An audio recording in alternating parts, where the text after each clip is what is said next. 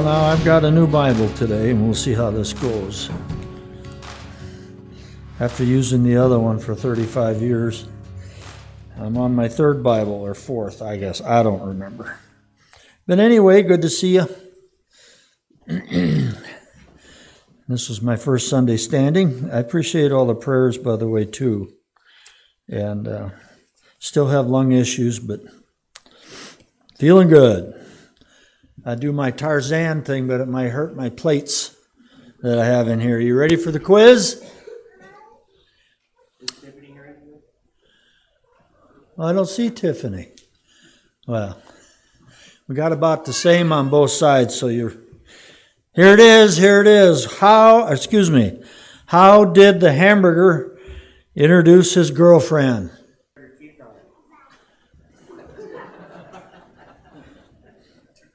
You give up? Meet Patty.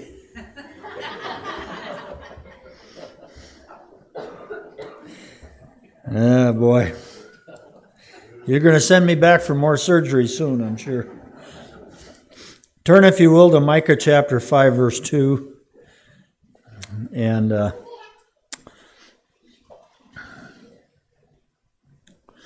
It was my wife's idea to sit on that side of the church, by the way, today.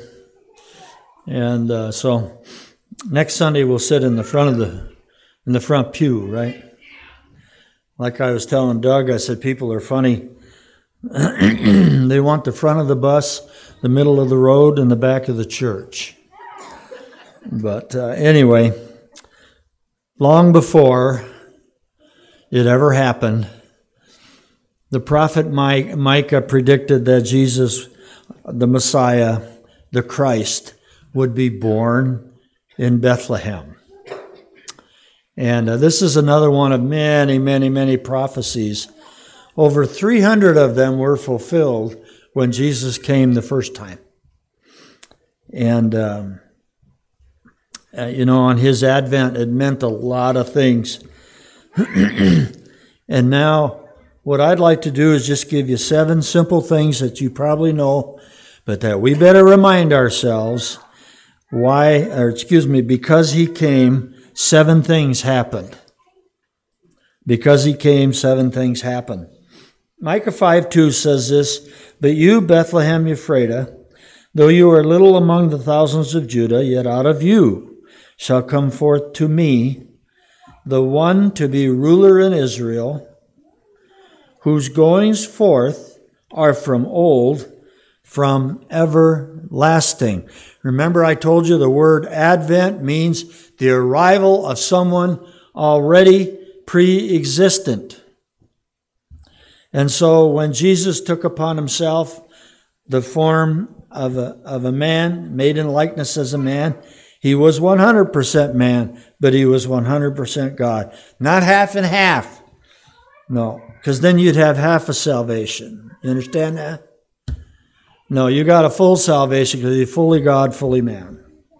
So, because he came, number one, here's some, and I think, you know, at Christmas time, we need to focus on these things. And all the fuzzy wuzzy things of a secular world about Christmas, well, most of them are nice. But boy, we can lose track of really why he came and his purpose. Can't we? So we, we're going to do that today because he came, number one. Did you get a sheet? Everybody get an outline?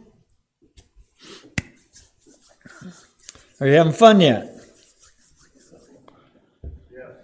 Good. Philippians 3:10 says that I may know him. Number 1, because he came so that we can we can know God through his Son. We can know God. That I may know him and the power of his resurrection and the fellowship of his sufferings, being made conformable unto his death. That I may know him. I mean, I, I believed in God. I was confirmed and went through all the stuff, but I was not saved. Confirmation doesn't save you any more than baptism or church membership does. We know If we're going to be born again, it's through faith in Jesus Christ, personal faith when we trust Him as Savior. Do I hear an amen? Amen. Okay. Otherwise, it's a works thing, and the Bible says that that doesn't happen. Confirmation's good, baptism's good, all that's good. And I knew about God, but I didn't know Him until I was born again. And what a deal. Christ came that first Christmas so that we can know God, so we can know Him. As Creator, if you're still taking notes, Redeemer, and friend. Remember Matthew 121, you shall call his name Jesus, for he shall save his people from their sins. By the way, you know what Jesus means? The actual meaning of Jesus means Jehovah is salvation. That's the definition of the name of Jesus. Kind of fits, doesn't it? Kind of fits. Well, he came so we can know God, not just about him. And I want to know him as my Savior and Lord, yes, but also as my Creator, Redeemer, and my friend. the first song I ever learned after I became a Christian was What a Friend We Have in Jesus. I'd like to sing that again sometime. It's a great song. Put your requests into Dr. Rob back there and he'll he'll dig it up here sometime. So he came that first advent so that we can know him, whom to know is life eternal. I can't imagine the tragedy of going through the motions of church or church life without knowing Him. Number two, because He came, we can have our sins forgiven. Ephesians 1 7.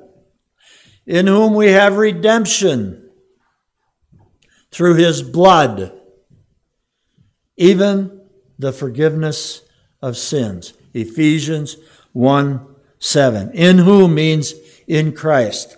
Here's a little trivial stuff for you. Take the book of Ephesians, six chapters, and go through the book and, and write down every time it says, in Christ, in Him, and in whom. You know how many there are?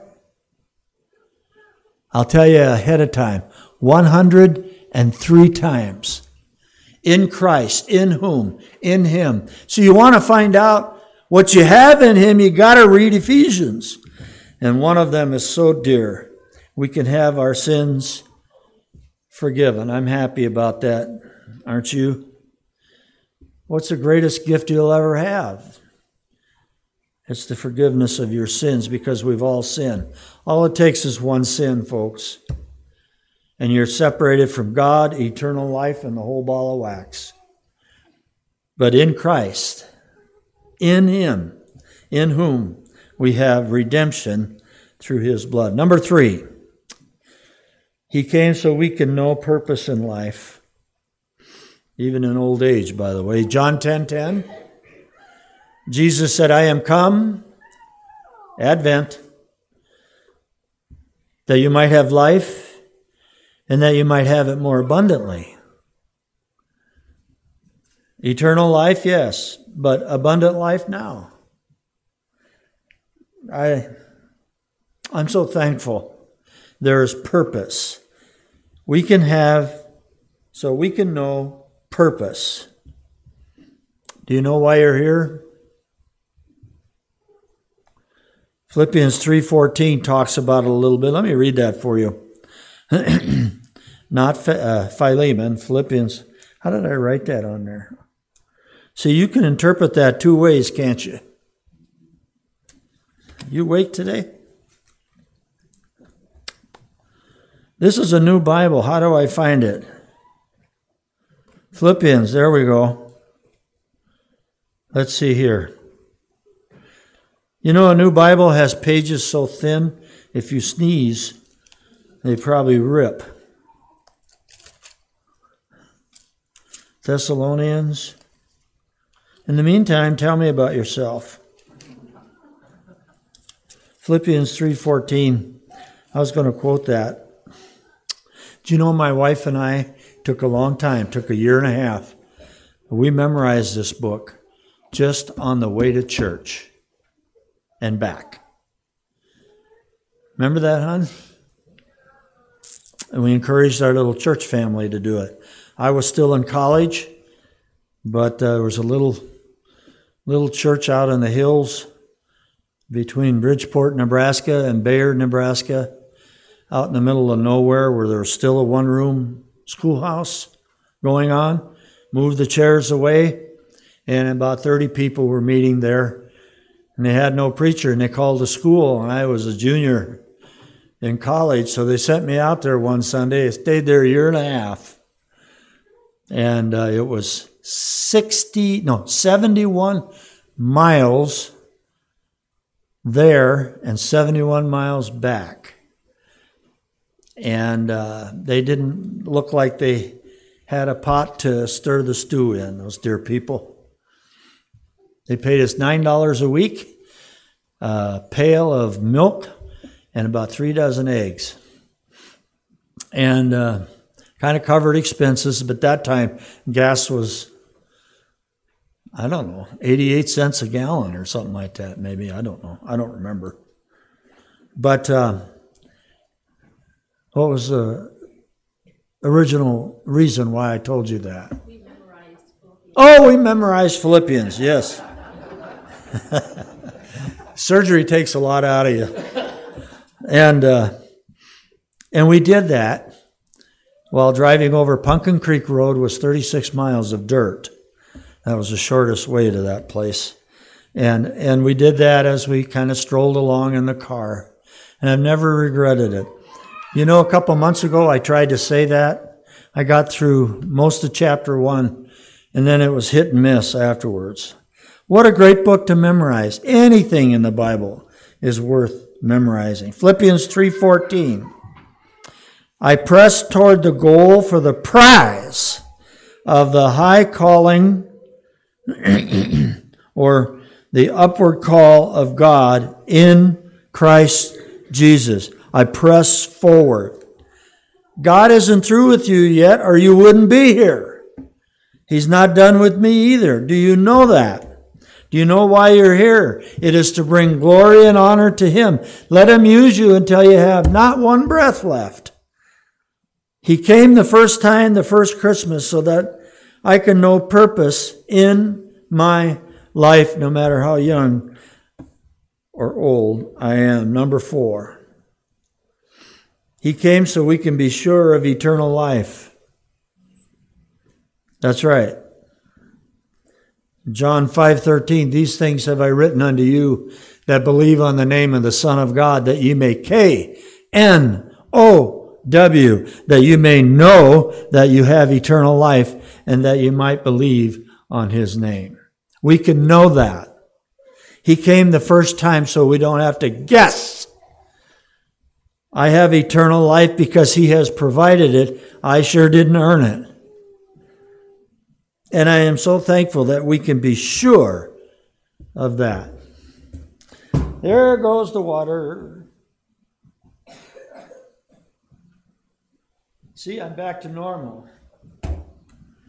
Just about. You know, to know you have eternal life makes a difference in how you live, doesn't it? I don't, you know, if I knew if I didn't know I had eternal life, if I didn't have the assurance of eternal life and the assurance of His Word and the reason why He came to give the gift of eternal life, what kind of day would it be? And He didn't give me a gift to live any way I want to. He gave me eternal life so that eternal life can be working in me. God works in eternal purposes. So, it's not a, a deal where you can go out and live any way you want. That's not real salvation. That's not real eternal life. That's not Jesus in you, the hope of glory. No siree. So we can be sure of eternal life. Number five. So we can experience real peace. Romans 5 1. Therefore, being justified by faith, we have peace with God through our Lord Jesus Christ. There is nothing like peace. The world doesn't have peace, but you and I can. And that's not conditional. The conditional peace is found in Philippians 4 7. Let your requests be made known unto God, and the peace of God, which passes all understanding, shall keep your hearts and minds. And it's talking about it's talking about prayer and thanksgiving and uh, all of that.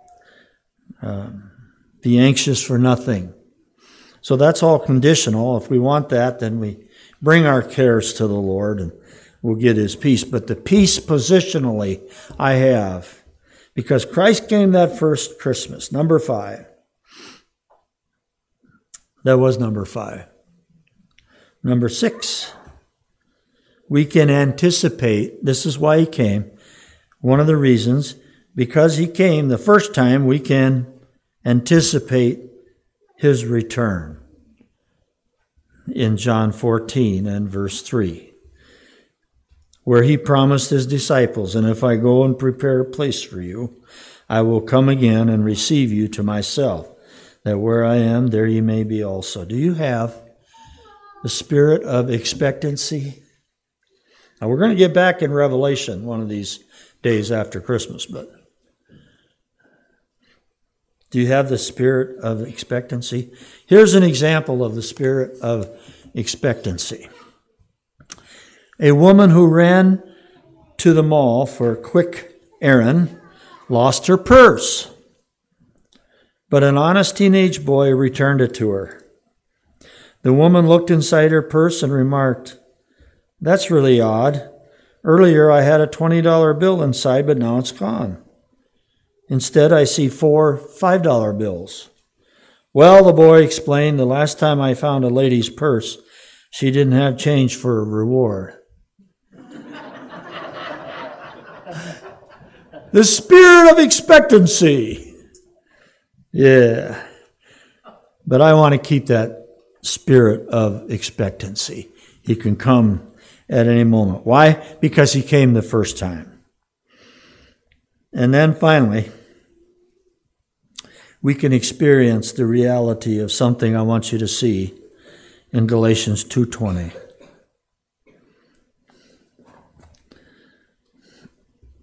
Well, I won't be able to find it in this Bible. So, I will quote it. You want me to read it? Yeah, nice and loud. Okay.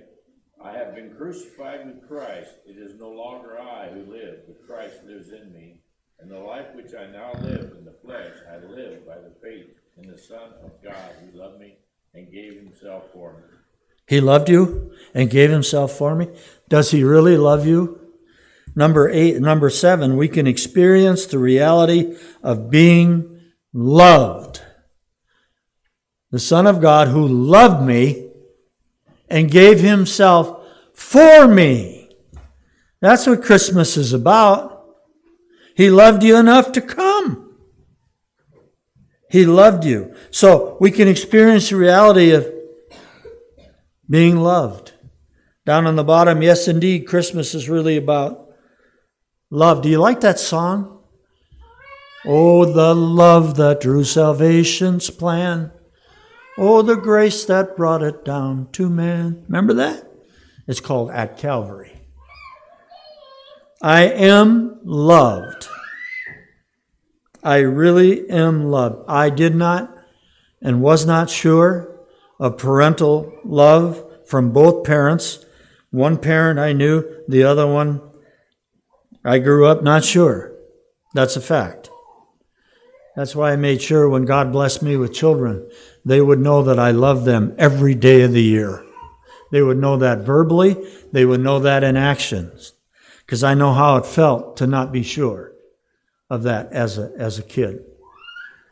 And when I came to Christ at almost 20, God began to build a love for that parent that I felt really rejected uh, for most of my young, young life. And how wonderful it was when I realized that I am really, really loved by the Father through the Son. And nothing, nothing at all can separate me from that love. Romans 8:38 I am persuaded that neither death nor life nor angels nor principalities nor powers nor things present nor things to come nor height or depth or any other created thing shall be able to separate us from the love of God which is in Christ Jesus our Lord. That's Merry Christmas to me. Christmas is really about love, and I can experience the reality of being loved because He came. He came so I can know Him. He came so we can have our sins forgiven. He came so I can have purpose in life. He came so I can be sure of eternal life. He came so I can experience real peace. He came so I can anticipate his coming back. And he came so I can experience the reality of being loved. What a name, Jesus. Hmm? Name above all names. Emmanuel, God with us. And nothing can separate us from the love of God. Are you happy about that? I heard one. Amen. Let's sing that song. Jesus' name above all names. Stand if you can, sit if you can't. Let's sing.